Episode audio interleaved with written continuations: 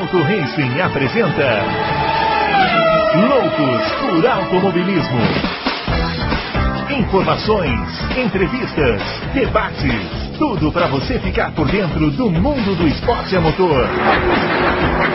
Loucos por Automobilismo está entrando no ar. Muito bem, senhoras e senhores, chegando com Loucos por Automobilismo número 127. Hoje para falar muito de Fórmula 1.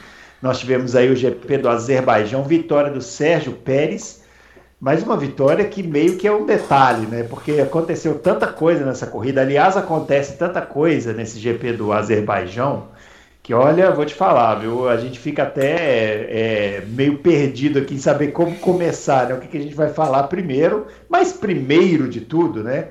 Vamos trazer o Adalto, porque olha, vai ter. O... Você que está curioso para saber o que aconteceu com o Hamilton, hoje o Adalto vai dar uma explicação aqui com vídeo e tudo, ó, uma tese de mestrado, você vai entender tudo que aconteceu lá naquela barbeiragem do Hamilton, o Adalto vai responder isso também. Será que ele barbeirou ou não, hein? E aí, Adalto, vamos ter explicação técnica mesmo ou não? Grande Bruno Aleixo, grande Fábio Campos, grandes confrades. Vamos tentar dar uma explicação aqui didática, né? Para todo mundo entender o que aconteceu, é, para deixar a gente esclarecer, para ficar bem legalzinho para todo mundo. É isso aí. É, o pessoal, o pessoal tá curioso. Aliás, eu vou matar os ouvintes de inveja aqui, porque eu, domingo eu estava assistindo a corrida e na hora que o Stroll bateu, chegou uma mensagem no meu celular. Era o Adalto. Eu falei, lá vem o Adalto com aquele papo de ídolo, né? Ah, saco. Aí o Adalto falou assim no áudio: Olha, será que esses pneus vão aguentar até o final? E eu falei, rapaz, eu não tinha pensado nisso. e algumas voltas depois explodiu o pneu do Verstappen. Então, ó, aí, ó, eu, eu, falei isso agora, vai quinta-feira vai chover de e-mail aqui, falando, por que, que vocês não transmitem esse correio? Pois é, tá vendo? Mas esse e-mail não tem que mandar para nós, tem que mandar para o pessoal lá da F1 TV. É, né? É. E também já está aqui com a gente o Fábio Campos, ele que já abriu sua câmera, está aqui batendo continência, preparado para falar desse GP do Azerbaijão e que também, né, a, além de tudo isso, ainda manteve o campeonato bem aceso, né, Fábio? Olá para você, Bruno Aleixo. Olá, grande Adalto. Olá para os nossos ouvintes que gostam de bom jornalismo, gostam de boa análise. Eu quero ver, explicar o que aconteceu com os pneus Pirelli. Explicar o, explicar o dedo do Hamilton é fácil, diria o outro, né? Falando em tom de brincadeira. Eu quero ver explicar a borracha da Pirelli. Eu acho que a gente teve, né, Bruno, uma, um, uma, um domingo de Fórmula 1 que vai na linha do que eu digo, né? É a Fórmula 1 sem grandes corridas, mas com emoções que vão do, do, do teto ao chão, né? E a gente foi do teto ao chão em, em num espaço de metros, né? Porque a emoção da relargada foi uma coisa absolutamente fantástica. Né? Teve um ouvinte do Café Velocidade que disse muito bem: não foi uma corrida épica, mas foi uma corrida memorável. Excelente definição. Porque já vai ficar na memória o que a gente testemunhou naquele finalzinho ali, né, Bruno Aleixo? O que mostra que fazer regras em prol do espetáculo, porque não existe nenhuma justificativa técnica para fazer uma largada parada. Nada que justifique, a não ser o bem do espetáculo, que é a justificativa maior, a justificativa maior. E a gente viu como que vale Uh, esperar sim, uma hora que seja, faltando duas, três voltas. Não teve nenhum fã de Fórmula 1 que eu saiba que tenha reclamado e não vai ter, porque ficou aquela ebulição do que seria aquela. Aí sim a gente teve uma sprint. Né? A Fórmula 1 vai fazer sprint qualify, a gente teve uma verdadeira sprint race. Essa sim, pura, de duas voltas. Que mostra, né, Bruno Aleixo, que é, o que a Fórmula 1 precisa não é de asa aberta é de juntar o pelotão para a gente ver coisas como o Gasly e Leclerc no finalzinho da corrida. Então, Bruno Aleixo, fazendo as ressalvas que eu sempre faço do que o Grande Prêmio era antes do pneu estourar, do primeiro pneu estourar, que era uma corrida morna, uh, a emoção da relargada eu acho que vale, vale uma meia hora de programa. E hoje eu tenho certeza que Bruno Aleixo vai parar com essa coisa de, de reloginho e vai deixar o programa correr, porque hoje merece o programa. Ai, meu Bora, Deus. Muito bem, vamos lá então. Antes de mais nada, você já sabe, né? Só deixar o like aí para nós, inscrever no canal, divulgar o canal e vamos todo mundo fazer o canal crescer para a gente poder ter mais é, opções aqui para vocês. E os twitters são esses que estão aparecendo aqui. O meu está muito Tomara em cima, mais embaixo. Tomara, é, que tomara que esteja. Não, nossa editora, nossa editor está ficando editor fino, cada vez mais fino. Vácuo, fazer a gente de é, é, eu, eu sou arroba Bruno Aleixo 80, o Fábio arroba Campos FB e o Adalto, o arroba Adalto Racing. E claro, né, vamos começar falando de Fórmula 1, né, pessoal? Vamos ter, teve MotoGP, nós vamos falar no finalzinho ali. Mas o, eu queria começar com o sábado, porque é inevitável né, trazer esse assunto aqui, porque a gente comentou na semana passada sobre os treinos, né? E, e, a gente comentou aqui sobre a possível dificuldade que a Ferrari teria, né? Até chegamos a levantar que é, talvez ela tivesse dificuldade até para passar para a última fase da classificação e tal. E o Leclerc foi lá e cravou a pole, né? Num treino cheio de batidas batidas, né? Quando não tem track limits e tem muro, acontece isso, né? Todo mundo sai batendo e tal. E uma, eu achei uma pole. Eu não sei se o Leclerc manteria aquela pole se a gente tivesse tido o treino até o final, Adalto. Não sei se você teve essa impressão, mas ainda assim, né? Foi espetacular, né? É, foi, foi espetacular. Não teria mantido a pole, é, com certeza. Até porque a volta dele também não foi campeão, ele cometeu alguns erros lá. Ele falou que cometeu três erros, eu vi dois bem claros. O terceiro forçou um pouquinho, ele, ter, ele, ele forçou um pouquinho ter dito que cometeu erro. Não foi uma curva perfeita, uma saída de curva perfeita, mas não chegou a ser um erro, assim, né? É, eu acho que a pole ia ser da, da, do Verstappen, né? Se tivesse a segunda tentativa. E o Leclerc ia ficar, provavelmente o Hamilton também faria uma volta melhor, acho. O Leclerc largaria talvez em terceiro, que já seria sensacional também. É, a Ferrari largar em terceiro, né? E eu não tinha descartado a Ferrari, não. Eu não tinha, não. Até falei. Mas para a pole? É, não, não é, é, eu não cheguei a falar para pole, mas assim, eu achava que a Ferrari ia andar bem, porque uh, o, o setor 2 faz muita diferença na pista. A gente viu, né? Depois na, na corrida, como a diferença que faz o setor 2 é impressionante. E o setor 3, dessa vez, não estava compensando muito o setor 2. É, então é, é, a Ferrari é muito, muito boa né, de, de, de curva de baixa, tem ótima tração, ótima suspensão. E foi uma pole muito, muito legal do Leclerc. É, é, que ele fez o que dava, ele tirou tudo do carro. Depois ele foi mal na corrida, depois nós vamos falar sobre a corrida. Eu achei que ele foi mal na corrida, numa corrida que não tem Hamilton, não tem Verstappen, o Bottas andando em décimo cacetada, ele chegar só em, em quarto lugar, ele foi mal na corrida. Né? Numa corrida para ele chegar em terceiro lugar, no máximo. Se não, para ele chegar em segundo. Né? Mas é, eu acho até que ele podia ter chegado em segundo. A Ferrari foi mal na corrida, ele não foi bem na corrida também. Mas, mas a pole foi sensacional. E aí, Fábio? Vamos lá, Bruno Aleixo. Por que, que o Leclerc fez a pole? Vamos, vamos, vamos tentar destrinchar. É, eu, eu não acreditava na Ferrari é, e não acho que tenha errado, não. Porque o, o, o, que surpreendeu no Azerbaijão foi a diferença entre qualify e corrida. O que, que a Ferrari fez? Que isso eu não esperava até que fizesse. Uh, apostou no seu grip mecânico uh, e tirou asa o que eu não esperava que fosse fazer. Correu com menos asa, tanto, tanto Ferrari quanto Hamilton, que foram por caminhos opostos na Mercedes, enquanto o Bottas correu com uma asa mais em pé, digamos assim, o Hamilton escolheu a configuração de menos asa.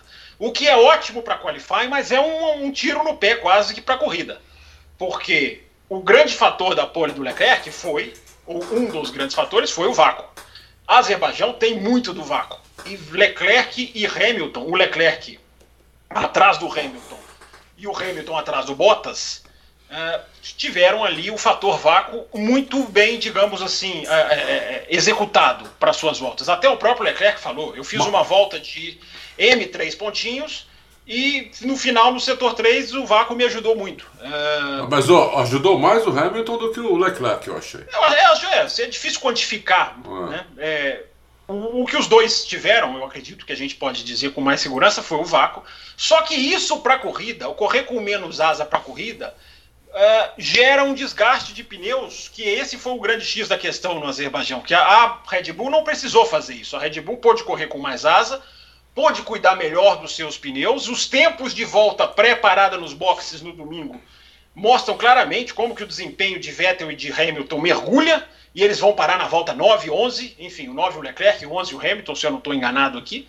Uh, e a Red Bull voa nas suas voltas pré-parada de boxe. Então, Bruno Aleixo, foi um que eles dizem em inglês um trade-off, né? Foi o chamado a privilegiar o sábado, não sacrificando o domingo. Sacrificar é uma palavra forte, mas conseguir fazer no sábado ali algo que no domingo acabou sendo muito prejudicial para eles. Então a Ferrari, aí eu concordo, a Ferrari foi mal no domingo, justamente por isso, porque não tinha como reverter isso, desgastou mais o pneu, chegou atrás de AlphaTauri, chegou atrás de Aston Martin, por razões também que nós vamos discutir aqui ao longo do programa, o Bruno Aleixo. É. Muito bem, é Mas isso aí. Você vê, esse, esse acerto que, o, que a Ferrari fez e o Hamilton fez não prejudicou o Hamilton, porque o Hamilton poderia ter vencido a corrida, inclusive. Né? Ele andou bem, ele andou em terceiro atrás do. do, do Pérez. Do Tcheco, é, um tempão, mas nunca deixou o Tcheco escapar, né? com menos asa. Então, é, prejudicou mais a Ferrari. Eu acho que o, o, o Hamilton usou a experiência dele, não destruiu os pneus como o Leclerc destruiu os dele na, na, lá no miolo e ele tinha, ele tinha carro, ele poderia até ter vencido a corrida, nós vamos chegar lá uma hora, né? Mas o Hamilton não venceu a corrida por um detalhe aí, por um, por um detalhe. É, mas na hora que a gente vai analisar as voltas pré-boxes, o Hamilton perde 0,3 na penúltima e na última ele perde 0,4.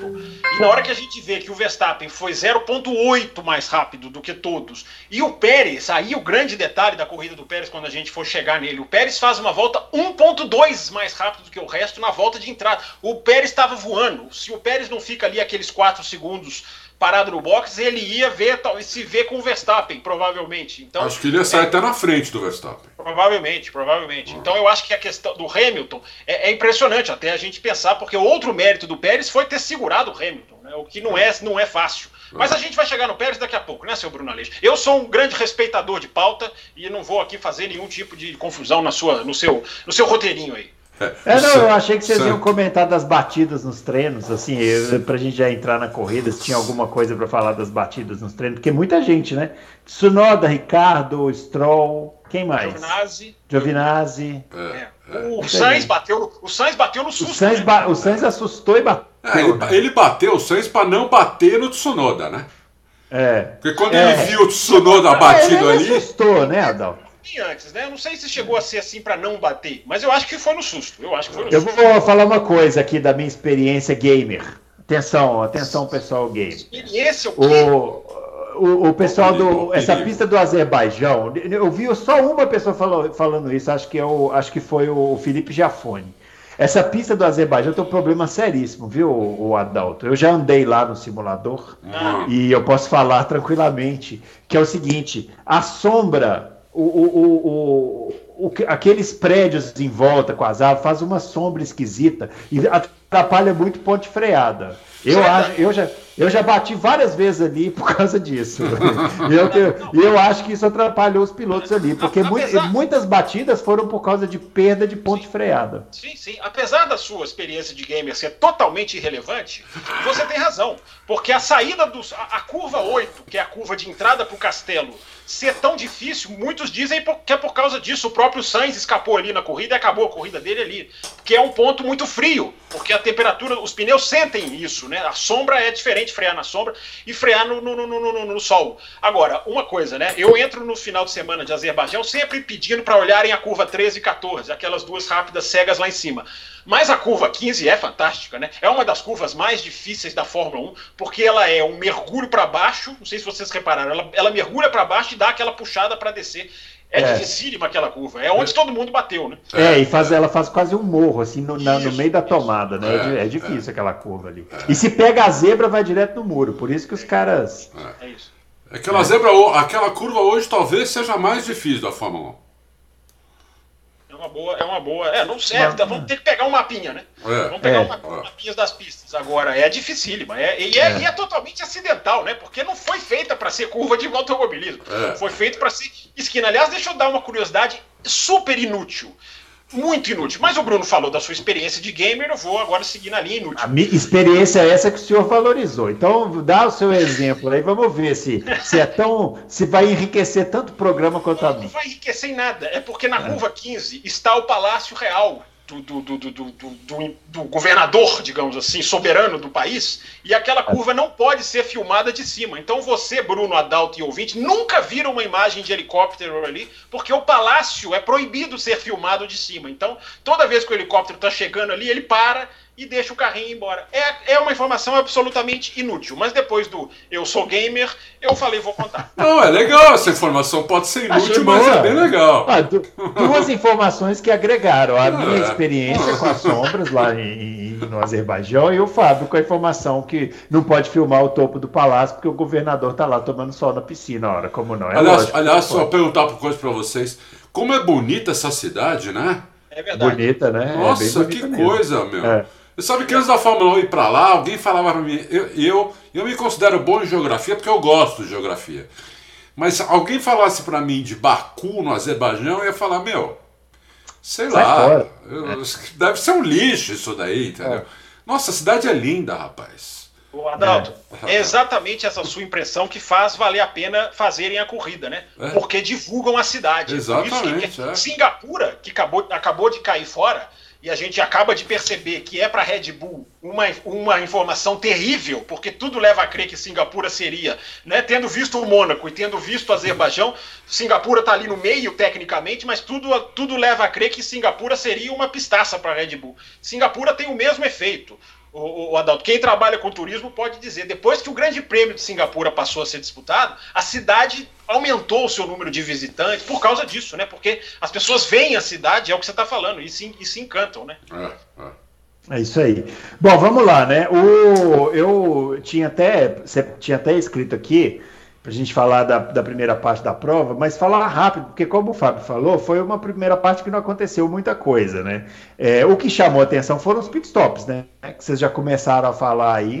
O pitstop do Hamilton foi mais lento, os da Red Bull foram mais rápidos, os pilotos aproveitaram melhor na pista, né?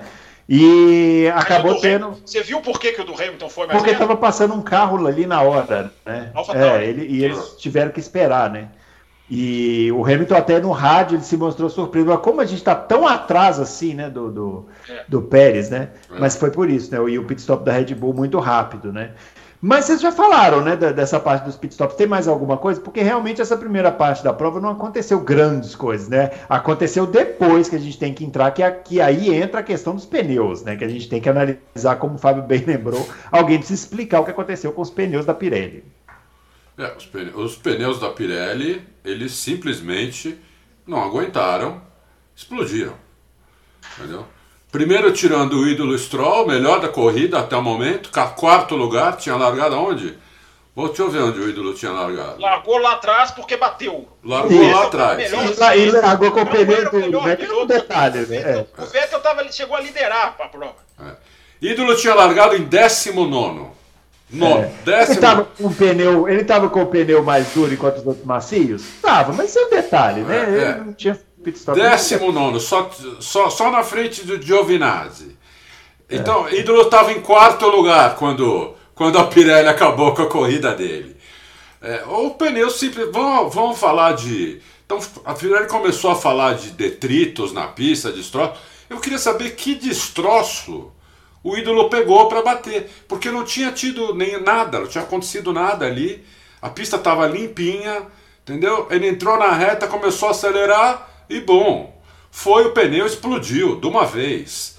Né? Depois a câmera chegou perto, deu para ver que, que, que, a carcaça tinha aberto no meio, entendeu? É, então é isso, é, é, simplesmente a Pirelli fez um pneu que é, o Hamilton já tinha falado, né? Um pneu que é um jogo de pneu que é 3 quilos mais pesado e um segundo mais lento. Né? É, o ano passado aconteceu já isso, o Hamilton ganhou uma corrida com três rodas, o Verstappen perdeu uma corrida em Imola porque explodiu o pneu. É, então, agora eu tô com medo de quando chegar, por exemplo, na Holanda, que tem curva inclinada. Tô com medo do Silverstone, que o pneu é muito, muito, muito pressionado. Né? É, como é que vai ficar isso daí? Né? Então, é, a Pirelli escolheu errado os pneus, ela levou os mesmos pneus de Mônaco. Eu acho que talvez ela tenha escolhido errado. De qualquer maneira, esses pneus foram reforçados, né? É, teoricamente, esses pneus de Mônaco, a, a gente está falando que a Pirelli escolheu errado porque a gente viu o pneu explodindo. Mas antes ninguém falou, ah, que perigo, não sei o quê. Por quê? Porque você acredita que o fabricante do pneu sabe o que está fazendo, né? Falou que o pneu, o pneu duro aguentaria 41 voltas. Né? E, o, e o pneu de Stroll aguentou 30. O pneu do ídolo aguentou 30. Acabou a corrida dele, ainda bem que não machucou o ídolo, senão ia ter problema. Uma pancada, né? Pô, que pancada. E a do, e a, e a do Verstappen, então, no final é. da reta, Verstappen estava a velocidade plena, sei lá quanto ele estava ali. É, não, já estava quase freando quando, quando, quando aconteceu. Mas deixa eu perguntar aqui para você, para o Fábio também, porque eu não, não, não consegui ver isso. Teve alguma explicação oficial da Pirelli para isso que aconteceu? Ainda não, né, Fábio? Eles na hora acharam que ah, deve ter sido detrito, mas falaram que tem que levar para a fábrica, usar microscópio, fazer um, fazer um monte de coisa para dar uma explicação aí eh, oficial, que eles vão lá pensar no que eles vão falar, né? Porque na minha, na minha opinião, humilde opinião, o pneu não aguentou. Só isso.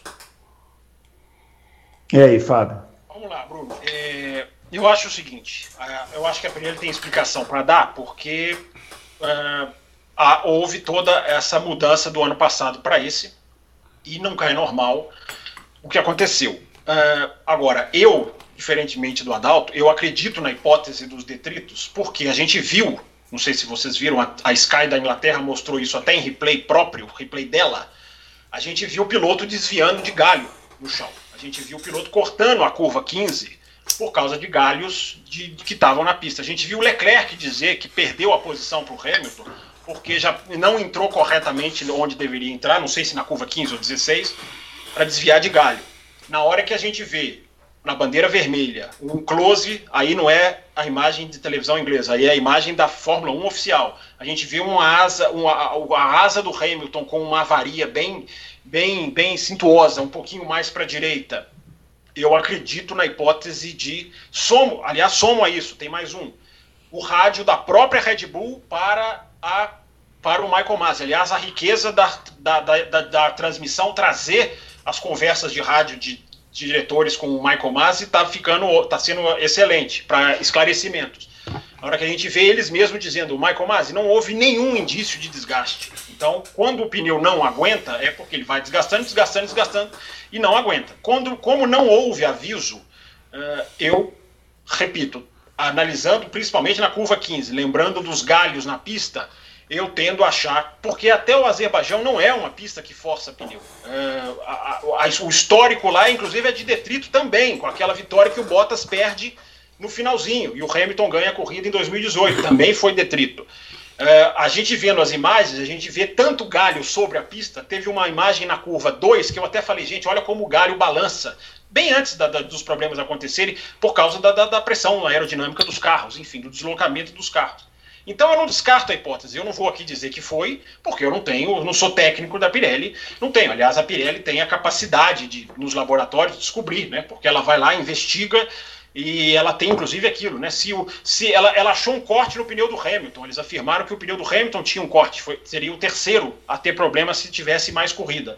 E aí, por esse corte, eles conseguem verificar. Né? Se eles veem se a borda do corte é pontiaguda, é porque o corte foi recente. Se as, as bordas do corte são arredondadas, é porque o corte já aconteceu há mais tempo. Enfim, estou dando um exemplo bobo aqui de como que é a investigação da Pirelli. É, explicações têm que ser dadas. Não, longe de mim aqui querer dizer que está tudo bem. Não, não é está tudo bem, porque o pneu supostamente foi reforçado justamente para aguentar mais, digamos assim, é, pressões e detritos. Agora, tendo visto o que a gente viu no, no, no, Azerbaijão, eu não acho, eu não acho que detrito seja uma hipótese a ser descartada, não. Muito bem, é isso aí. O fato é que prejuízo assim gigantesco, né, para o Verstappen, né, que acabou, inclusive, dando uma batida até mais forte, né, do que o batida do Stroll, embora plasticamente menos impressionante. Eu achei a né? batida né? do Stroll mais forte. Na hora que ele embica a câmera de frente, na hora que o Stroll bate no muro, é, a força é impressionante. A câmera é. não dá, não dá a impressão da força, né? Mas foi muito forte. E aliás, o Azerbaijão é muito perigoso, né? Porque a entrada dos boxes, e o Rosberg disse isso antes da corrida, quando fala depois da corrida é muito mais fácil, né? Mas antes da corrida, o Rosberg até tinha dito. Essa entrada do boxe no Azerbaijão é muito perigosa. Mas é mesmo. É se estoura ali, ou se o carro. É porque o problema, Bruno Aleixo, quando um carro estoura o pneu a 300 e tantos por hora, é absolutamente imprevisível o que pode acontecer. O carro pode virar para um lado, pode virar para o outro, pode rodar, pode subir. Se o pneu. Ali... Se o pneu deixar e destrói a asa, é mais imprevisível Não, ainda. o piloto então, vira passageiro. Aliás, totalmente. parabéns para a repórter brasileira que perguntou para o Stroll por que, que ele não conseguiu manter o controle depois que o pneu estourou. Ela perguntou, foi? É, ele nem respondeu. Ele virou as costas e foi embora.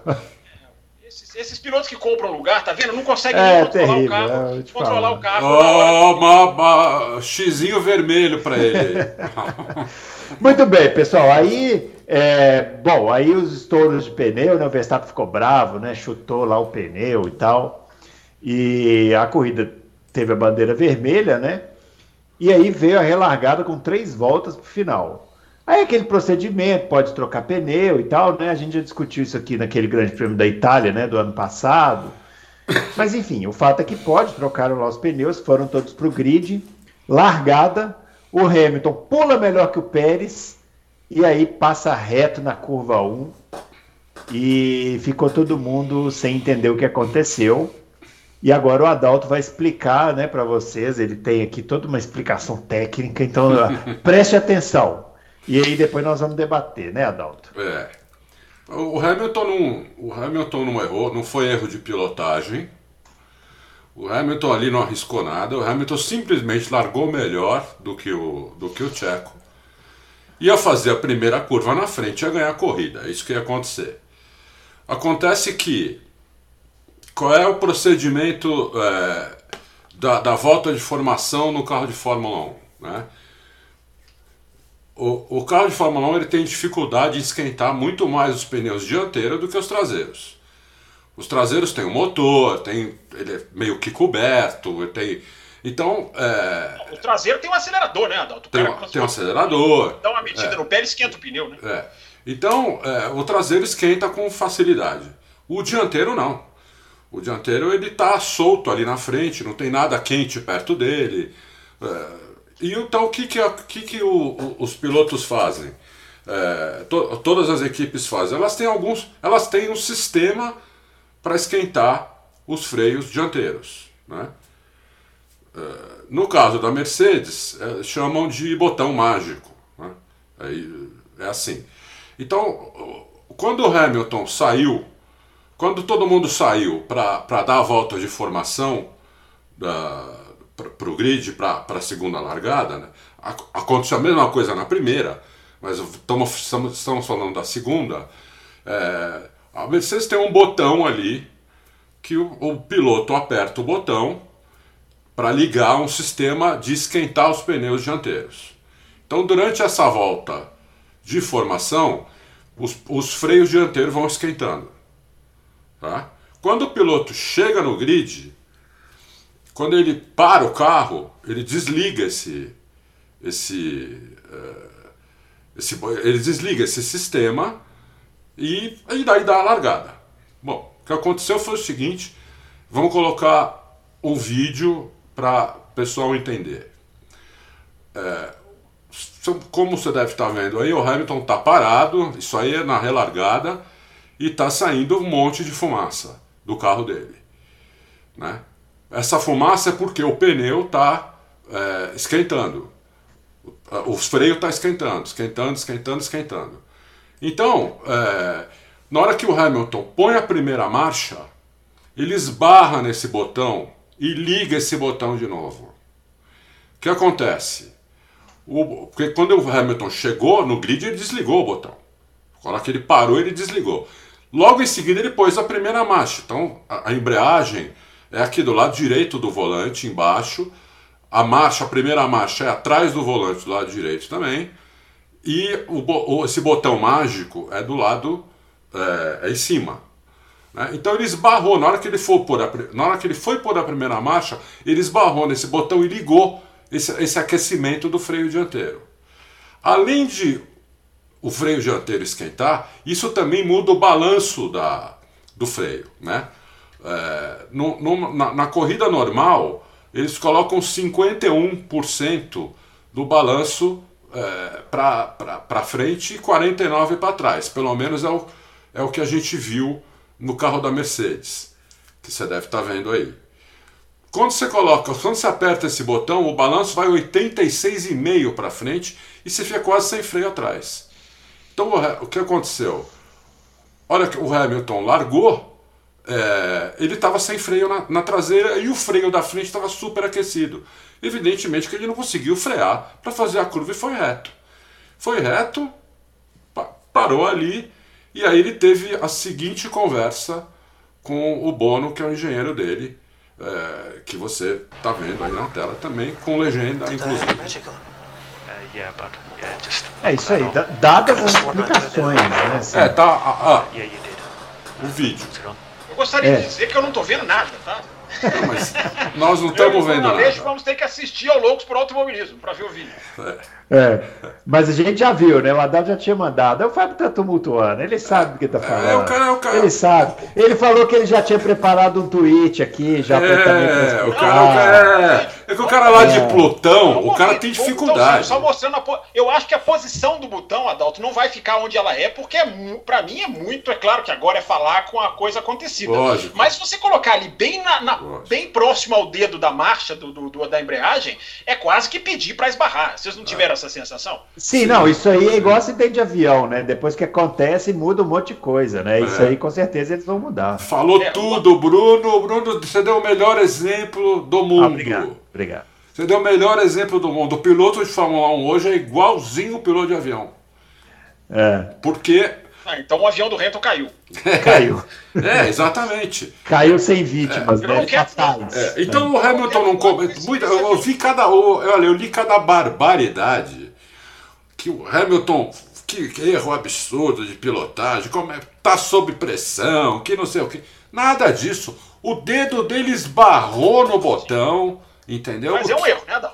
Não, sim, é um erro que qualquer que até quem não é piloto comete isso aí. Não, eu, eu, acho o seguinte: é um erro. Não é barbeiragem, não é. É, não, é um erro. É um, de, de, um erro de procedimento. É um, é um erro de procedimento.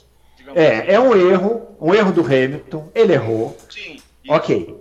Outra coisa, agora, eu, é, porque isso que o Adalto está falando é uma coisa que me incomoda profundamente, né? Se você vê as, você vê as, você vê as críticas das pessoas falando assim que ele arriscou, que ele deveria ter ficado em segundo. É, é. Né? Falei, gente, eu não consigo compreender a imprensa achar isso legal. Mas o cara. E eu vou dizer mais, eu até acho que o Hamilton foi pro grid pensando nisso. Porque no rádio. Ele falou, que, pois é, é No rádio que, que, que, que, divulgaram depois, ele fala, ele fala assim: olha, você sabe que nós vamos depois garantir não. aqui e tal. Divulgaram na hora. Na hora da bandeira vermelha, é, na hora fala, não, isso na aqui é uma maratona, não é um sprint. É. Independente do que acontecer, vamos pensar no campeonato. Isso. Agora, Pulou na frente, meu amigo, o cara não é heptacampeão à toa. Ele pulou na frente, falou, eu vou frear lá em cima. Só que ele tinha desligado o negócio lá. Hein? Se não tivesse desligado, não. ele teria ganhado a corrida, como o Adalto falou. E agora a gente ia estar tá aqui caindo em cima do Sérgio Pérez. O Sérgio Pérez é. poderia...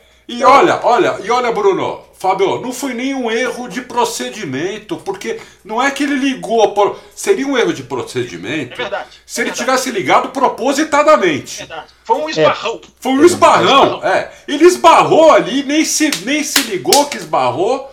É que nem a gente quando tá andando em casa e dá uma topada em algum lugar, você não faz isso de propósito. Né? Você deu uma topada, pô. Minha mulher quebrou o dedo do pé três semanas atrás, que ela deu uma topada na cadeira aqui. Que absurdo! É no primeiro dia de férias dela. Ah, sua, Meu, é, foi sua. Você, vê assim... sua. você deve ter deixado alguma cabeça. É, deixou um móvel fora. Entendeu? Deixa eu dizer uma coisa. Deixa eu dizer uma coisa para vocês dois. Vocês, dois to... vocês tocaram num tema que eu, vocês sabem que eu adoro, né? Que é a imprensa, que é focar na imprensa. É, vamos lá. É isso aí que vocês disseram. É, primeiro, é, foi afobado não deveria ter feito o que fez. Meu Deus, o cara larga melhor, querem que ele levante o pé. É, é, vou, vou, é. dar essa, essa. Ele, fez, ele até fez isso no, no, na última vez que a Fórmula 1 correu no Azerbaijão, em que ele é um cordeiro com Bottas. Não sei se você se lembra, ele larga melhor que o Bottas e fica naquele opa, oi, opa, epa. Eu acho que foi o nosso primeiro. Eu acho que o Loucos pro Automobilismo estreou no Grande Prêmio do Azerbaijão em 2019, se eu não estou enganado. Se eu não estou enganado, Pode mas foi ser. por ali. Foi mais ou menos naquela época. Deve ter sido um dos primeiros loucos que a gente fez. E eu Foi. me lembro que já disse aqui, já para angariar antipatia de vários loucos que não me conheciam. O Hamilton foi uma, uma mãe com o Bottas, e ele mesmo disse depois da prova. Agora, se o Hamilton ganha, Bruno Aleixo e Adalto Silva, ele estaria 21 pontos do Verstappen. 21 isso pontos. você você não joga isso fora. Você é não lógico, despreza isso. Lógico. É o que o Bruno falou. Se você quer ser heptacampeão, você não é heptacampeão levantando o pé. É, é, eu acho até que ele seria conservador nas duas voltas, mas você não abre mão de uma largada lançada em que você pula melhor do que o cara. Lógico. Não, é, isso é um absurdo, isso é um absurdo completo. Então, não, e esse o Adalto, o Adalto publicou uma notícia que a imprensa italiana criticou, né? Falou assim: ah, se fosse o Senna ou o Schumacher, é. não teria feito o mesmo. Claro que não! não o Senna ah, teria falado assim: ah, fiquem à vontade, Fique à vontade. passar Pérez, meu querido amigo. Estendiam até um tapete vermelho para eles, né? Pro, pro, jogava o carro para cima. É pra cima de Moá é. ou imprensa italiana, a imprensa... o Schumacher queria mandar o Pérez lá na arquibancada, entendeu? Olha, a imprensa italiana, com todo o meu, todo o respeito, eu tenho inclusive eu, eu tenho inclusive descendentes italianos, é minha família metade é italiana, mas é uma piada, né, meu? É isso. É isso. Fala a sério, Itália, a imprensa italiana é uma piada. Né? É, a Itália é o melhor, é o melhor é um dos melhores países do mundo. Eu é, falo que quem sai do Brasil tem que ir para a Itália. Um dos maiores orgulhos da minha acho. vida é ter ido à Itália. Mas a imprensa italiana não pode ser, não pode ser medida para nada. Principalmente quando o assunto é Hamilton, que é perseguido. É, agora, o Twitter oficial da Fórmula 1, vocês dão a linha, agora eu vou pegar o rolo. É, o Twitter da Fórmula 1 colocou hoje, aliás, Bruno Aleixo, eu vi que você colocou isso no Twitter, né? Do, do, do, do aliás, eu não sei, você não tem tweetado sobre futebol, isso está me preocupando não, muito. Não, né? seu, o seu time está na ponta da tabela e eu não, não vou falar qual ponta, e você não fala dele, estou preocupado com a sua ausência de tweets. Agora, o Twitter da Fórmula 1 colocou a narração em holandês do momento da batida do Verstappen. Eu fiquei pensando, meu Deus, você imagina se é um piloto brasileiro liderando uma corrida e perde uma vitória por causa dos pneus. Tem jornalista brasileiro que estaria processando a Pirelli. eu estaria processando a Pirelli. Então, só porque é. você falou de imprensa, eu fiquei com essa, com essa sensação também, porque mostrou lá a narração holandesa do momento em que o Verstappen perde a prova. Mas o caso é. do Hamilton, eu acho que está mais do que esclarecido, né? É, é. Agora, vocês falaram tudo tecnicamente certinho. Agora eu vou falar da parte emocional, né? Que coisa você ter um campeonato que muda no espaço de 100 metros. Né? Porque na hora que largou, eu não sei de vocês dois, porque tudo isso do botão a gente descobre depois. Na hora eu pensei, errou. Na hora eu pensei, errou. É lógico, lógico. Errou. Lógico, é. eu também pensei que errou, lógico. Sim, na hora você pensa, errou. É, isso não é erro do é. Hamilton. Agora, eu até coloquei no meu Twitter a reação do Mark Webber e, e, e, fiz o questionamento lá que eu faço agora, né? Que ser vivo não vibrou no sentido, não é vibrar com a derrota, perdeu, quem ganhou, quem é, mas aquele momento em que nos primeiros metros o Hamilton é líder do Mundial, para alguns metros depois mudar tudo, de dar e aparecer Vettel, enfim, a, a, emoção, o nível emocional dessa, dessa relargada é, foi fantástico. Foi fantástico. Ô, Fábio, eu vi esse Na vídeo prova, depois. Né, essa, esse, desde a hora que deu a bandeira, da hora que o Verstappen bateu, ficou, né? Sim, sim, foi. Eu, eu, eu é. vi esse vídeo que você, fez, você pôs no Twitter, muito bom. Tem um, não sei se vocês viram, inclusive hum. se o nosso produtor grande, Léo, puder colocar agora, é muito bom também é, do Toto Wolff. Mostrando ah, o Toto Wolff na, na, na, relargada. Primeiro ele vai vibrar, aí ele começa a dar porrada. Quase quebra o fone, não é? Quase quebra é o fone. Muito é, bom, muito bom é também. Isso. É, automobilismo é isso. É essa, é, essa, é, essa coisa de ser uma coisa num metro e ser outra. Ah, eu, eu quero falar uma coisa também. Isso eu coloquei no Twitter. Pela primeira vez em toda a minha vida, eu nunca, isso nunca tinha passado por essa experiência. Eu ouvi vizinhos gritando. Como ah. se fosse futebol. Vizinho gritando, ah, é? xingando o Hamilton. Tem certeza né? que não era alguma coisa pro Cruzeiro? Não era. Não, não, não. estou numa cidade que as pessoas nem sabem que o Cruzeiro existe. E no momento eu posso dizer, graças a Deus. Mas o, o, o vizinho gritando assim, horrores aqui. Ah, Hamilton, xingando o Hamilton. Eu não posso aqui reproduzir as palavras, né? Eu falei, cara, olha que legal, né? Fórmula 1 pegando um espaço aí que ela não tinha. O, o Bruno, aqui, posso te dar uma dica sobre ah, futebol? Faz que nem ah. eu. Muda de, é. muda de esporte. Eu, eu parei com futebol e passei a assistir NBA. E vou te falar, cara. É Mas só alegria. Não torça pro Knicks, não faça como eu, não torça pro Knicks. É, não é. torça pro Knicks. Olha, é só alegria. Cada, agora tá nos playoffs, é cada jogo. É tecnicamente perfeito, né? Nossa senhora. Técnico, o Damian Lillard, que é do, do, do Portland. Do, isso, do Portland. Teve uma atuação na semana passada, o time perdeu, tudo bem. Precisou de duas prorrogações para o time, time dele perder.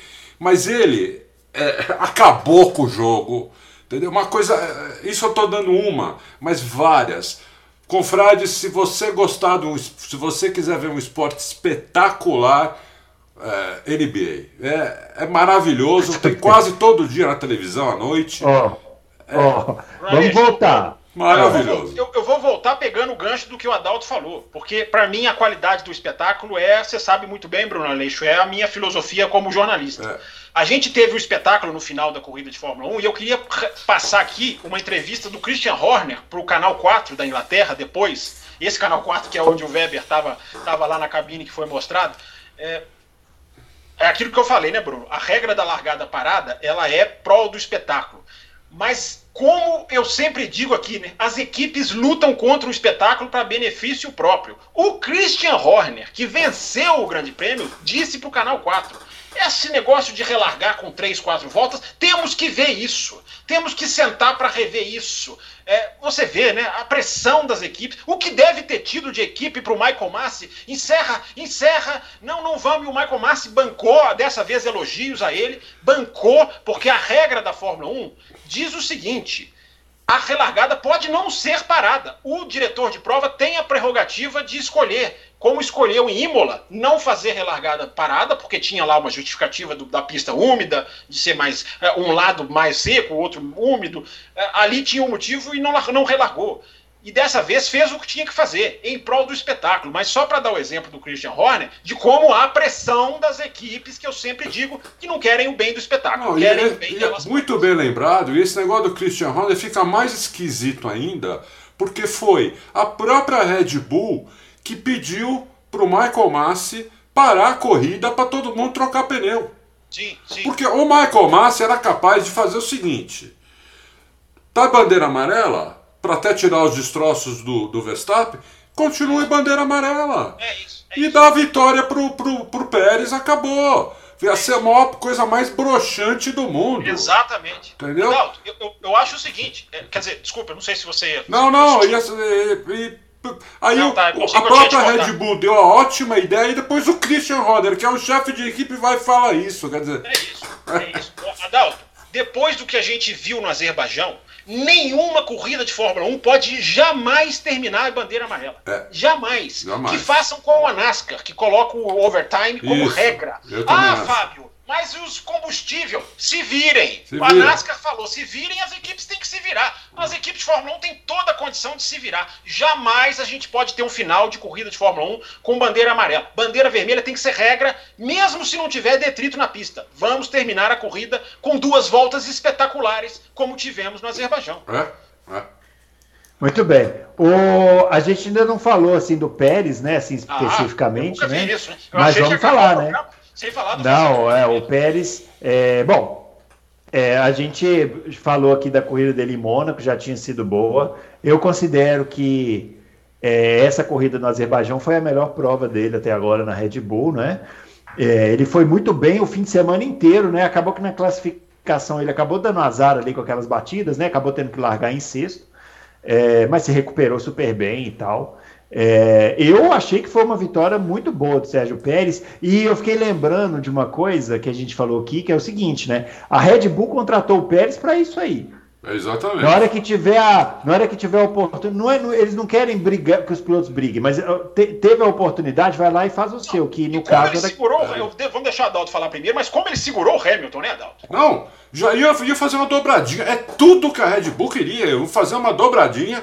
Verstappen em primeiro, Pérez em segundo, Não fazem desde 2016. desde Adalto. 2016. É, é. Ou seja, cinco anos. Iam fazer a primeira dobradinha depois de, de- depois de cinco anos. É, eu só, eu só, só uma coisa que eu tenho que dizer em relação ao Pérez. Adorei que ele venceu, vibrei muito, mas isso não quer dizer que ele achou o carro. Exatamente. É. Exatamente. Isso não quer dizer que ele achou o carro, porque tanto Mônaco quanto quanto Baku são pistas fora, fora da casinha, né? São pistas Mas, diferentes. ô, Adalto, está no, está no caminho desse, você não acha, não? Não, está, Mesma está no o caminho Vettel. D. A mesma coisa o Vettel. Mesma coisa o Vettel, mesma coisa o Vettel. Está no caminho D e uma coisa mais a mais importante, deu confiança para ele. Exato. Deu confiança para ele, entendeu? Então o piloto precisa de confiança. Sim. É, então isso deu muita confiança para ele, é, apesar de não ser uma pista é, tradicional, que é totalmente diferente, né? É muito diferente. A entrada de curva, né, tanto em Mônaco quanto que é o grande problema da Red Bull, entrada de curva tanto em Mônaco quanto no Azerbaijão é bem lenta. O piloto freia bastante para fazer a entrada da curva. Então, é, é, isso muda muito a tocada, entendeu? Muda, muda demais. Mas ele acertou, acertou desde a sexta-feira, é, depois acertou, errou, a única vez que ele errou foi na primeira tentativa do Q3, coitado. E aí não, é, e aí não teve a segunda tentativa, né? Mas daí na corrida ele se recuperou. Eu acho ótimo. Tomara que ele tenha achado o carro. Se ele não achou o carro totalmente ainda, ele vai ter agora uma, uma, uma pista pra, pra, que é uma pista tradicional horrível. Uma das piores pistas para o espetáculo. Pô, cara. Né? Mas a gente ele tem pode que ser e sair sincero. da pista à vontade, né? Isso.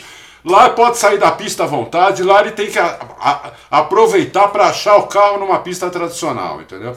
Porque aí, aí vai ficar bom. Aí fica bom porque o Bottas, ele tá disputando com o Bottas, né? O Bottas ele deu sorte que o Bottas ficou para trás, não, achou, não se achou, a Mercedes fez um acerto errado pro Bottas. O Bottas foi um lixo, coitado, né? E então agora ele vai ter chance de, de disputar ali com o Bottas, entendeu? Que eu acho que isso é muito importante. Agora, antes da gente falar do, do, do Vettel aqui, eu quero uma- fazer uma pergunta. Sérgio Pérez, é isso? Calma, é porque eu quero fazer uma pergunta antes. O Verstappen bateu, aí foi lá pro motorhome, bravo e tal. Depois ele apareceu lá na festa da Red Bull, cumprimentou o Pérez, apareceu ele no paddock depois na entrevista cumprimentando o Vettel, batendo na cabeça do Vettel e tal. Pergunta, Fábio Campos. O Verstappen teria aparecido assim feliz e faceiro no final da corrida se o Hamilton não tivesse, se o Hamilton tivesse ganhado a corrida? Boa pergunta. Pensei isso também. Então vou responder primeiro e depois vou falar do Pérez. O senhor, É. o senhor me podou na resposta. Não, é chato apresentar programa com os caras assim, né, Bruno? Você, você É, vai é. pro céu. Você Ah, pro até a NBA tive que cortar aqui, né? Então, o que, que vem pela frente? Já Né? teve NFL aqui, NBA, já É. falaram de séries. Esse programa às vezes é uma loucura mesmo, uma loucura É. literal. Daqui a pouco o editor começa a colocar imagens aí de séries, nós vamos ter que pagar direito autoral de NBA. Bruno Aleixo, eu, eu tive a mesma sensação que você, de que o resultado foi um alívio para o Verstappen, porque, aliás, eu acho que o Verstappen pegou até leve com a Pirelli. Nessa era, que é- nós vivemos a era dos pilotos que são domesticados pelas assessorias de imprensa, né? Pega leve. Eu acho que o chute dele no pneu é a maior expressão no sentido de, olha aqui, ó, gente, é isso aqui, é um, é um horror. É, existe uma informação que eu tenho desde a pré-temporada, mas não publiquei porque ainda falta confirmar com uma, uma outra fonte, de que o Stefano Domenicali sentou com todos os pilotos na pré-temporada e proibiu os pilotos de falar mal dos pneus. Vocês querem falar mal dos pneus, vocês falem para mim. Eu não quero ninguém falando mal dos pneus na imprensa. Me lembrei disso ontem e até já fui atrás para ter essa confirmação oficial dessa, dessa, dessa, embora a fonte seja confiabilíssima. É, então, Bruno Aleixo, acho até que pegou leve. Demonstrou a sua satisfação. Agora, eu acho que fosse outros pilotos em outras épocas, não ia poupar, porque você perdeu uma corrida. liderando, numa pista que eu repito, não é pista de forçar pneu. E aí o cara o, correndo o risco de tomar, de sair de 4 pontos de vantagem para 21 de desvantagem. Você imagina 21 de desvantagem para a Mercedes? Agora a Mercedes vai voltar para suas pistas mais não estou aliviando para a Mercedes, acho que tem uma preocupação, tem, que, tem alguma coisa a ser aprendida. É, o efeito bola de neve, que o Adalto muito bem falou do Pérez, né? Imagina como o Pérez vai sentar no carro na próxima sexta-feira na França, como que ele vai estar, tá, meu amigo, ganhei a última corrida. Vamos, vamos embora, vamos para frente, vamos trabalhar. Né? Esse efeito bola de neve pode acontecer com a Mercedes de mergulhar demais, embora né, acho que terão discernimento de não fazer isso, mas de mergulhar demais nos problemas das pistas de rua e não podem perder a mão que apresentaram na Espanha quando deram um show de bola. É, muita gente colocando a Red Bull entre os vencedores do Azerbaijão. Eu não coloco. Acho que foi uma, uma oportunidade perdida. O estouro de pneu foi muito pior para o Verstappen do que para o Hamilton, porque ia abrir ali, ia ser 15 a, ia ser 25 a 12. Né? O Verstappen ia marcar 25, o Hamilton ia marcar 12. Aliás, 15, 25 a 15. O Hamilton ia pôr mais 10, o Verstappen ia pôr mais 10 pontos. Ia ficar Ou 14 seja, na frente. É, ou seja, é, é, o, o, a Red Bull não está entre as vencedoras, acabou sendo uma oportunidade perdida. Não é culpa dela, claro que não. Agora, é, acho, o Bruno Aleixo, que é legal ver o Verstappen indo lá, principalmente debaixo do pódio, assistir ao pódio, é uma coisa que a gente não viu o Schumacher fazer. Esses grandes cenas, a gente não viu. Esses caras perdiam a prova e iam embora. Né? O, o, tanto o Leclerc foi para ver o pódio do Sainz em Mônaco. Aliás, o Canal 4, vou citar de novo. O Canal 4 da Inglaterra mostrou uma imagem que eu não tinha visto que é lá em Mônaco, na hora do hino, o, Leclerc já com a camisa né, contra o racismo, enfim, já sabendo que não ia largar, o Vettel chega do lado dele dá um abraço nele de consolo, daquele abraço, de, você vê que é um abraço de consolo mesmo, assim, né, é, e o Leclerc e Vettel, né, que não tem uma história recente das mais... Então, Bruno Aleixo, é, é, fiquei com essa impressão também. Se o Hamilton ganha ali e o Pérez está em segundo, duvido que o Hamilton estaria ali olhando a derrota é, ainda mais de baixo, né? Uma posição simbolicamente olhando para cima pro Hamilton. É o look up que eles falam em inglês. Acho que não, Bruno Aleixo. Mas é legal vê-lo lá saudando e reverenciando o Pérez. Pode falar do Pérez aí, ficou faltando. Só. É verdade, vamos lá. Acho que o Adalto falou muito bem. Até coloquei o, o que o Adalto falou no Twitter ontem. É, não está resolvido porque é um universo próprio. Esse efeito confiança é sensacional. Agora, tem o problema do qualifying, porque não é só o qualifying do Azerbaijão é. É, que ele errou. O qualifying de Mônaco também não foi também, bom. Também ele errou lá. Também não foi bom. É, Ou seja, ainda há alguma coisa para forçar em qualify, para se aprender. Não tá, não tá acertado. É exatamente a mesma coisa com o Vettel, mas a gente deve falar do Vettel daqui a pouco, então eu vou, eu vou guardar aqui o meu comentário. Agora, o que o Pérez andou nas duas corridas é digno de nota, porque é o seguinte: não só ele foi rapidíssimo em Mônaco, quando ele saltou Gasly, Hamilton e Vettel, ele salta os três, no overcut. Como eu, como, eu, é, como eu falei, o piloto mais rápido na volta de entrada no box foi o Pérez, com 1,2 mais rápido do que, o, do que o resto. O Verstappen foi 0,8. Ou seja, o Pérez tinha tudo para uh, brigar pela vitória. E o Christian Horner até foi perguntado aí agora pela Sky se você deixaria os dois brigarem. O Christian Horner, não sei se é verdade ou não, o Christian Horner falou, deixaria, porque não é hora de interferir no campeonato. É, pode não ser verdade, mas que está certíssima a frase, a frase está certíssima. Tá mesmo, não é hora tá de mesmo. interferir no campeonato. Tá Agora, é, ele voou, ele voou. E segurou o Hamilton de uma maneira que eu repito, né, não é qualquer um que segura ali. Não, não manteve, mesmo, não mesmo. Né, manteve a cabeça. Agora vamos ver é, vamos ver nas próximas pistas, como o Adalto falou. Você é, controlar o carro numa curva de, numa entrada de curva de alta, não é, Adalto? É, diferente. é muito mais difícil do muito, que numa curva de baixa. Muito mais Que é difícil. o predominante nessas duas pistas. É. Mas é muito bom, é, é, muito bom ver o muito cara. E a Bruno Aleixo, última coisa. Acaba com aquela história, vocês falando de imprensa, vocês abriram a porteira. Acaba com aquela história que torcedor de rede social a gente até aceita. Agora, vem imprensa falando jornalista brasileiro que tem experiência de 40 anos de paddock, falar de maldição de segundo carro, pelo amor de Deus, né, gente? Maldição. Não há maldição de segundo carro. O que é piloto? A diferença do Pérez pro Albon e pro Gasly é que o Pérez é mais piloto do que lógico, ele. Lógico, lógico. Mas que, que é isso? Piloto. É isso. Então é, é, bom que acaba com essa história. O Pérez pode não ter ainda é, sacramentado a sua forma, mas que acaba com essa bobagem de maldição de segundo é. carro. Eu vi, eu confesso para vocês, eu vi três minutos das transmissões nacionais nesse ano inteiro, que foi no intervalo da Sky no Qualifying. Eu tava ali na F1 TV, eu coloquei um pedacinho em português. Jornalista brasileiro falando. É, eu queria ver a cara do Helmut Marco agora, que o Pérez está bem, não sei o quê. Isso o aí é a transmissão inteira. Como se o Helmut Marco jogasse contra. É confundir é, a, é. a, firmeza do Helmut Marco dizendo que ele quer acabar com o piloto da Red Bull. Que, que, universo essas pessoas vivem? Que universo essas pessoas vivem? É. Então é o, Elas vivem no planeta que quebrou a suspensão do Stroll em vez de furar o pneu, né, Adolfo? É, isso, Ela está nesse planeta que eles ah, vivem. Agora, falado, né, lógico, inclusive isso foi afirmado, não foi falado, foi afirmado. Oh, vamos falar do Vettel então, né? Já que o, o Fábio puxou ainda, falta falar do Vettel. Eu gostei muito da corrida do Vettel mesmo. Você acha que eu gostei mais do que da corrida do Pérez? É, ele fez ultrapassagens, foi rápido, Bruno, né? foi seguro. O desempenho, o desempenho dele foi melhor do que o resultado. Isso é o, é, é o mais impressionante. É. é. É, eu, aliás, esse negócio de desempenho melhor que o resultado, eu fiquei lembrando, eu fiquei pensando uma coisa, viu, Adalto? Porque o Fábio não está no Power Rank, né? Mas a, a gente tá, né? E, eu, tem um pessoal muito engraçado né, nos comentários. Eu, eu, assim, me desculpa, ouvinte, eu não respondo comentário no Power Rank, porque senão. Ah eu respondo, eu respondo no, no, no, no do podcast, interage e tal. Não, eu fico minha... sozinho tomando porrada. É, não, no, no, no, no, no que Power Rank. lá? Agora eu fiquei curioso. O que falou assim, o seguinte: que a nota do Leclerc no Power Rank tinha que ser uma média. Olha, olha a cabeça. Tinha que ser uma média Isso. de o desempenho no treino e o desempenho da corrida. É. Como o desempenho no treino foi pole é 10, é o desempenho na, na, na, corrida é zero, porque nem largou, então a nota obrigatoriamente é 5. 5. É. Eu falei, não, não precisa de jornalista para avaliar o Power Rank, não. né? Basta ter um computador que é. faz lá o. Tipo, é. uma, uma, tabela Excel ali, um, né? Um Excel ali resolve.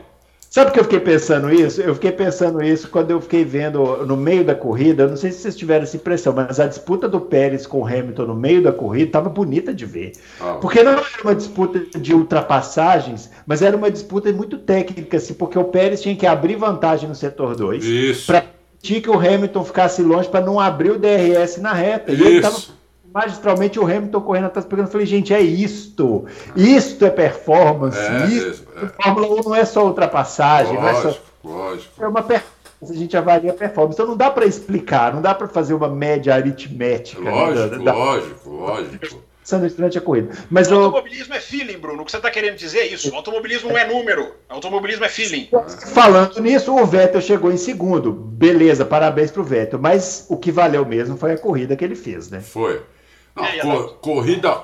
Final de semana dele bom, né? Final de semana dele bom. É, e a corrida, é, evidentemente, que foi a cereja do bolo.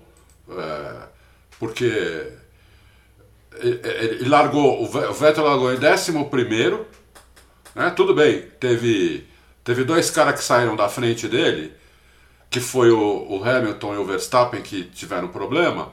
Mas o resto chegou, todo mundo chegou, né? E ele passou todo mundo na pista ali. Né? É, ou passou no box, ou passou, fez ultrapassagem. Ele fez todo tipo de ultrapassagens assim, é, durante a tipo corrida. Tipo passou na pista, é. passou no box. Não cometeu nenhum erro. É. Né? Não cometeu nenhum erro. Não viu o Vettel cometendo uma coisa que ele está fazendo já há quatro anos, que é overdrive, que é uma coisa que o Tsunoda faz há, eu não sei como ele não bate logo na primeira volta, porque é impressionante o que ele, o que ele comete de overdrive. É, o overdrive, o piloto queria andar mais que o carro, né? Esse que, esse uhum. que é o. Uhum. A Fórmula 1 tem um. Todo, todo carro de corrida Você não um... era de usar essas expressões em inglês. Você está cedendo, hein? Você não, tá então, é, é. Eu vou explicar. Todo, todo carro de corrida tem um limite. O do Fórmula 1 tem um limite que é assim. É assim. Por isso que é difícil guiar o Fórmula 1. Porque todo carro de corrida tem um limite assim. Como você vai subindo de categoria, na Fórmula 2 já é assim, na Indy também. Chega na Fórmula 1, o limite é assim, ó. O gênio anda aqui dentro, ó. Sempre. Nem abaixo, nem acima. É o Bruno no joguinho. É, é. Overdrive é quando você quer andar acima do limite. Então você anda de lado, você corrige o tempo todo, você destrói pneu, você vai, é, fica lento e roda e, e tem uma chance enorme de rodar e de bater. Né? É o que está acontecendo com o japonês. O problema do japonês, Tsunoda, não é que ele, é, ele não é mau piloto, como o Vettel não, não é mau piloto também. O problema está aqui, ó. O cara tem que conseguir andar aqui, ó, nesse limite aqui. Então o Vettel está Mônaco e Baku, ele andou dentro desse limite aqui e lindamente chegou em segundo. Ele já é outra pessoa, não sei se vocês repararam, ele já está com outra semblante, né? É? Não, ele já era o, a, a, feição, é. né? O semblante dele, Gostaria, né? Vou, é, vou é. contar aqui a piada que ele contou quando sentou na coletiva na quarta-feira em Mônaco um palito de fósforo sobe uma montanha, chega todo suado, vê um porco espinho e fala: Eu não sabia que tinha ônibus, se eu soubesse eu tinha pego. O Vettel contou, essa piada é horrorosa. O Vettel contou essa piada na entrevista coletiva, não foi para um repórter, não. Foi no, com os microfones e câmeras ligadas. É piada de alemão, piada de alemão. É, de alemão. bem ruim. Mas então, mas eu, eu, eu concordo, eu já tinha melhorado a fisionomia dele em Mônaco, mas agora eu achei que melhorou mais porque ele faz tempo que eu não vi o Vettel tão solto, brincadeira. Até o cabelo voltou a crescer, não sei se Eu sabia, eu sabia, sabia que ia fazer, eu sabia, tinha certeza. Eu Até tinha o cabelo dele então, Esse programa tem uma história, um passado que não pode ser rasgado. Não pode ser. Você sabe que eu vou pedir para alguém o contato do Vettel, porque o meu já ainda tem, mas vai começar a rarear já já. Eu quero saber o que, que ele faz ali, viu? É, ele faz pódio, é isso. Que ele faz. É, aí, aí complicou para mim, aí complicou para mim. É. É, é. Mas adorei, adorei. Tomara que o Vettel continue. Assim. É. Tomara que ele continue assim e porque estava indo muito mal, estava tava ficando deprimente o negócio e, não, e agora vamos ver se mesmo caso do mesmo caso também do Pérez, né? São duas pistas atípicas, mas uh, eu acho que ele também ganhou ganhou confiança que ele tinha perdido e também tem tudo para melhorar agora daqui para frente. A questão é ver se essa traseira da Aston Martin vai pregar na França, na Áustria. É, é, é. Vamos, vamos ver. Agora, Bruno, eu vou ser bem rápido com o Vettel para não atrapalhar a pauta, para você não podar outros, pauta, outros itens do programa. Eu acho o seguinte: é, o que impressionou na corrida do Vettel, igual eu falei, a performance para mim me impressionou mais do que o resultado. Você vê que se o Hamilton, se o problema de freio do Hamilton, imagina, é o Si que não entra na pista nunca, né? É, mas imagina se o problema de, do, do o Hamilton esbarra no, no, na distribuição do freio, ao invés de ele estar tá do lado do Pérez, ele está atrás do Pérez, o Vettel ganhava a corrida. você imagina o que seria, né? O Vettel voltou, o Vettel é super, cala a boca vocês. É, é, é, é, é. o resultado. É. O, o Azerbaijão é ótimo exemplo de performance é uma coisa, resultado é outra. Tem muita gente exaltando o Alonso pela, pelo belo sexto lugar. O Alonso era décimo na bandeira vermelha estava caindo de posição, mas fez umas duas voltas ali de Alonso, né? De cotovelo para lá, cotovelo para cá. É. Não quer dizer que o Alonso já dominou o carro, como eu tenho lido por aí. É. Performance é uma coisa, a resultado é outra. Agora, para resumir do Vettel, a performance do Vettel foi impressionante, porque olha, fez um longo stint com um belo ritmo, ultrapassou gente na pista. Uh, aguentou o pneu mais duro até, até lá longe, sem despencar de rendimento os elementos de performance foram todos cumpridos. Isso para mim é que é impressionante no Vettel. O é. segundo lugar acontece, o Gasly ganhou em Monza, enfim, é, mereceu aquela vitória, mas é uma coisa, você sabe, muito circunstancial. Uh, esse, nesse caso, não. Há performance ali. Eu até disse, né? Norris e Sainz herdaram muito do que aconteceu em Mônaco. Porque os outros dois carros à frente, um não largou e o outro, o box acabou com a corrida. Nesse caso, mesmo com os problemas à frente, é a diferença, é o cara que foi buscar a posição para estar tá ali na hora que precisava. Então, Bruno Aleixo, é, eu, a, a, definição que eu faço do Vettel é a seguinte: eu também não bato o martelo, mas para quem vai me atacar, eu já digo o seguinte: pós-Mônaco, eu disse, quem bate o martelo está sendo precipitado.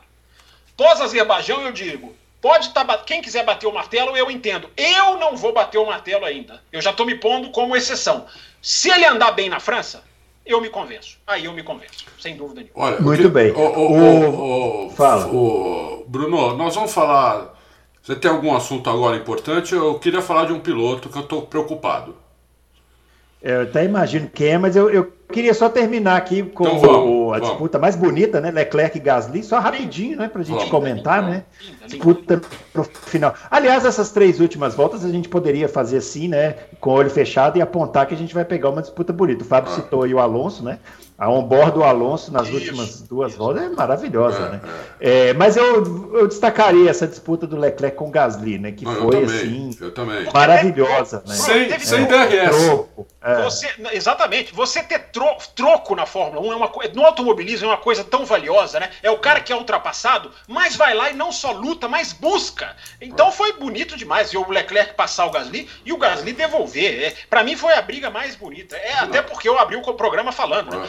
Juntar o pelotão é o segredo da Fórmula 1. Esses caras é muito talento. Esses caras sabem resolver no talento. Não, o problema devo... é que os carros e, não aguentam. Fábio, é devolveu a ultrapassagem imediatamente. Isso, né? Isso. Foi imediatamente. A hora que o Leclerc passou, ele pôs o carro atrás do Leclerc para pegar o vácuo do Leclerc e já passou ele de volta. Foi, isso foi é automobilismo. Puta, foi demais. Foi demais. É isso, é isso, Muito bem. Então, estamos Adalto... concordando, concordando. Esse programa não vai acabar bem. não, não vai. Gênero, número Ad... o, o, o Adalto, não me diga que você quer falar do Mazepin. Não, não me diga uma coisa dele. Não, não quero, não. Eu acho que é o Ricardo. Não quero, não. Tá é, é, eu quero falar ah. do. Quero... Eu acho que esse, esse, esse piloto que você citou, nem, não sei nem se é piloto. Não merece. Não né? merece o meu comentário. Ele merece ser expulso é, da Fórmula 1. Bom, vamos falar do Daniel Ricardo. É, eu estou preocupado, porque o, o Ricardo não. O Ricardo nem em pista atípica achou o carro, entendeu? Tá, né? Tá mal. Numa pista que ele já venceu, né, Adão? Já venceu. E Mônaco também ele já tinha vencido, né? É, então você tem duas pistas aí onde o Ricardo é muito bom, não achou o carro, tomou uma surra do, do, do Norris desde a classificação, entendeu? É... Bateu né, na classificação, foi um dos que bateu, né? Sim, no Q2. Isso, no Q2. É. Na curva 3. Exatamente, entendeu? Então, é, eu estou preocupado com o Ricardo, entendeu? Porque já estamos na sexta corrida e parece, eu não estou vendo progresso nele, no desempenho dele, entendeu? Não é que ele está tomando na, na tabela, está tomando de pontos, não é isso. Ele está tomando em desempenho do Lando Norris, tá assim, tá parecido com o Verstappen, como fazia com, com o Gasly, como fazia com o Albon tá, tá, tá, ficando, tá ficando feio o negócio, entendeu? E o Ricardo, a gente sabe que ele não é um piloto ruim. O Ricardo é um piloto muito bom, mas, pô, o que, que tá acontecendo com ele, pô? Né? Eu não consigo explicar, não acho explicação. Se vocês tiverem alguma explicação, eu gostaria de ouvir, porque eu não sei explicar o que está acontecendo com ele. É, Meu menos. Eu, eu acho assim, ah, o, o, Norris também é, é, impressionante, né? Deixa eu dar uma informação do Norris aqui, que é daquelas estarrecedoras, né? Seis corridas em 2021, o Norris tem cinco top fives. É impressionante. Isso é impressionante, é. Né? O que esse menino tá andando. Né? Não brilhou no Azerbaijão, não brilhou. Aliás, a McLaren, Adalto, ficou. Eu acho que eu, eu esperava um pouco mais. Não sei você, até falei na semana passada. Eu esperava a McLaren um pouco mais rápida em, em, no Azerbaijão, pela longa reta. Até achei a McLaren até muito discreta. McLaren que perdeu um dos seus nomes mais Sim, históricos. Mais é, históricos. Eu ia falar isso aqui, né? A gente é. tinha até que finalizar falando isso, né? O Mansur Ogé, né, que, que faleceu. Ogé, que é uma, uma, uma, uma figura. É, é, eu, eu, é, eu, vou falar numa frase só, Adalto pode falar dele melhor do que eu, mas é uma figura fundamental para a McLaren ser o que é. Só isso. É, eu ia perguntar até aí, a minha pergunta aqui que eu tinha anotado fazer era essa: a McLaren não seria a McLaren sem esse cara, né? Não, não, não seria. Esse cara financiou esse... a McLaren muito tempo ele era o dono da TAG, né, Adalto? É. fez aqueles, aqueles motores da Porsche, né? Os primeiros lá com a McLaren. É. E ele tinha um envolvimento com o Williams, por, ele teve um envolvimento breve com o Williams por um tempo. Eu não sabia disso e fiquei sabendo nesse final de semana. Por causa dessa empresa, né? É. Uhum. E ele foi um dos que tirou o Rondeles fora também, né? Ah, isso eu não sabia. Ele é. participou da saída. Sim, ele, ele ainda era acionista, então é, certamente ele participou. É, ele né? participou. Mas você vê, o cara tem o timing, o cara, tem, o cara não é bilionário à toa, né, meu? O cara tem o timing das coisas, tem entendeu? São, hein? Tem uns que são bilionários à toa, hein? Bom, tem, tem alguns que são, mas esse aí não é à toa, né? É, não era, né? Coitado. Morreu e. Não, e era um cara de corrida, né, Adalto? Sim, o um cara de corrida. Sim. Tava sempre lá, adorava, entendeu? É, não, fica, não dava palpite fora, cuidava só da parte financeira, de patrocínio financeiro, não ficava falando coisa que ele não sabe, entendeu? Então é, era um, um, um, eu sei, é um asset, um. um ah, em português me, me fugiu a palavra. Ele era uma, uma, uma um, um, asset da McLaren. Uma... Ah, um asset, era, era, era um, um, ativo valioso. Isso, né? um ativo muito valioso da McLaren. Que a McLaren perdeu, entendeu? É, vamos ver agora como é, que vai, como é que vai ser. E é isso. É, é uma pena, né? É uma, é uma pena. Ele era é novo, né? 68 anos. 68. Mais novo, mais novo que o Bruno, inclusive. Bom, com isso a gente finaliza a Fórmula 1, né? vamos, é, vamos falar aqui da MotoGP. É, o vitória do o GP da Catalunha, vitória do Miguel Oliveira e o Fábio Quartararo em sexto, né, Fábio? Depois ele foi punido, né? Se você quiser explicar aí o que, é que aconteceu, né? Parabéns, parabéns ao âncora que fez hoje uma preparação, levantou a bola para eu chutar. Isso aí, meus parabéns. Não, eu tô te elogiando, não faça essa cara, eu tô te elogiando. Meu Deus. É, o Bruno, eu nunca tinha visto aqui, isso. Ó, quem, é, quem conhece sabe, o Adalto. Los, Pollos Hermanos. Perigoso, hein? Pô, não brinca. Não brinca com isso. isso aqui é um perigo, ó. Não isso aí não. é um perigo, rapaz. Não é. brinca com isso. eu estou fazendo como a seleção brasileira na Cova América. Estou fazendo esse programa sobre protestos, programa virando uma bagunça, louco para o automobilismo tem uma história, uma tradição de seriedade. Vocês estão fazendo. Fica, eu, fica, eu ia dizer. Os irmãos, você ver o que, é que acontece. É, é, eu nem sei do que você está falando. Eu ia dizer que o Mansur Ogé lembra o meu ator favorito, que é o Michael Douglas, e não falei pela seriedade do programa, mas como você chutou o balde, agora eu falei. Uh, lembra fisicamente, tô querendo Tô vendo dizer. uma série com ele, viu? Com o seu ator favorito. É muito ah, boa essa aí, aí, ó, aí, ó, vamos lá. Bem legal a série. Bom, depois do programa a gente fala isso para os ouvintes não mudarem de canal. Como vamos lá. Ô, Bruno Aleixo, eu nunca tinha visto. Você abriu a camisa aí para mostrar a sua, seu, sua, seu, sei lá o que, que é isso. O Fábio Quartararo abriu o macacão durante a prova. Eu nunca tinha visto isso acontecer. Eu acompanho MotoGP desde 2006, não é tanto tempo assim, mas eu não, não me lembro de uma. De uma de... porque é uma coisa assim: a gente acaba de vir no final de semana em que o piloto morreu, né? Então, assim, o aspecto de segurança é muito. está sendo muito discutido. O próprio Fábio Quartararo, a declaração dele é impressionante, Bruno. Eu não sei se você já viu, você, Adalto, já viram um piloto virar e falar assim: eu merecia ter tomado bandeira preta. O Quartararo falou: eu merecia ter tomado bandeira preta. Não vi, eu não, não sei vi, nunca vi um piloto fazer isso. É, eu não sei ainda o que aconteceu. Eu confesso que tem alguns textos para ler aqui que eu ainda não consegui ler. Ele abre o macacão e tira uma proteção de peito que eles têm. Eu não sei se aquilo estava incomodando. O pessoal da transmissão da Inglaterra diz que ele podia estar tá com, respirando com dificuldade. É. Enfim, a resposta já existe. Eu confesso aqui que eu, que eu ainda não apurei. Mas a resposta já está aí. Quem acompanha a MotoGP já, já deve ter visto e eu ainda não vi.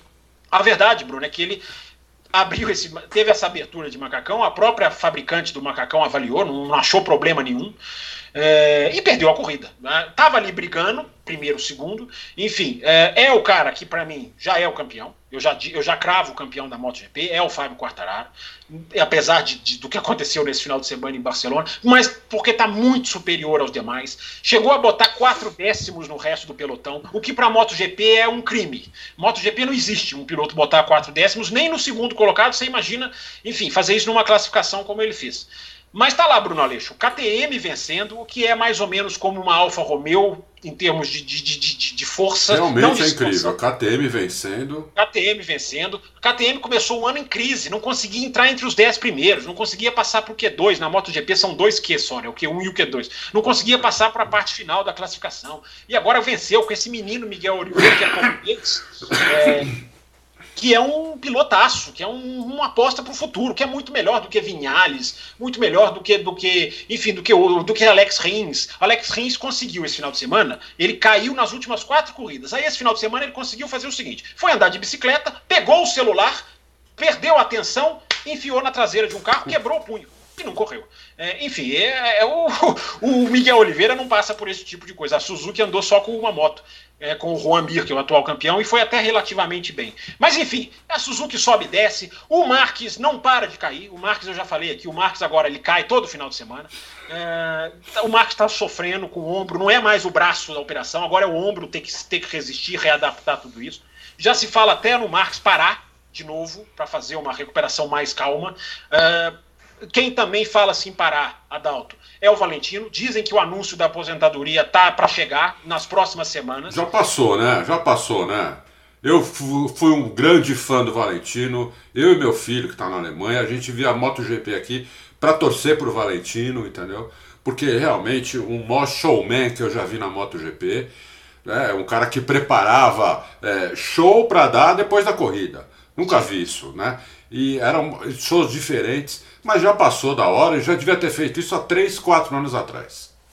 É, ele, fala que se diverte ainda, né, Adalto? É. Eu, eu, acho difícil condenar, assim, mas é, é estranho ver o Valentino Rossi 16, 15. É, é, é, é, estranho, é muito estranho mesmo. Então, enfim, dizem, Adalto, aí são fontes de bastidores que dizem que ele vai anunciar a aposentadoria. Ele já vai ser dono de equipe, a equipe dele vai chegar na MotoGP, ele vai ser chefe da equipe. Ah, que bom, que legal, pô.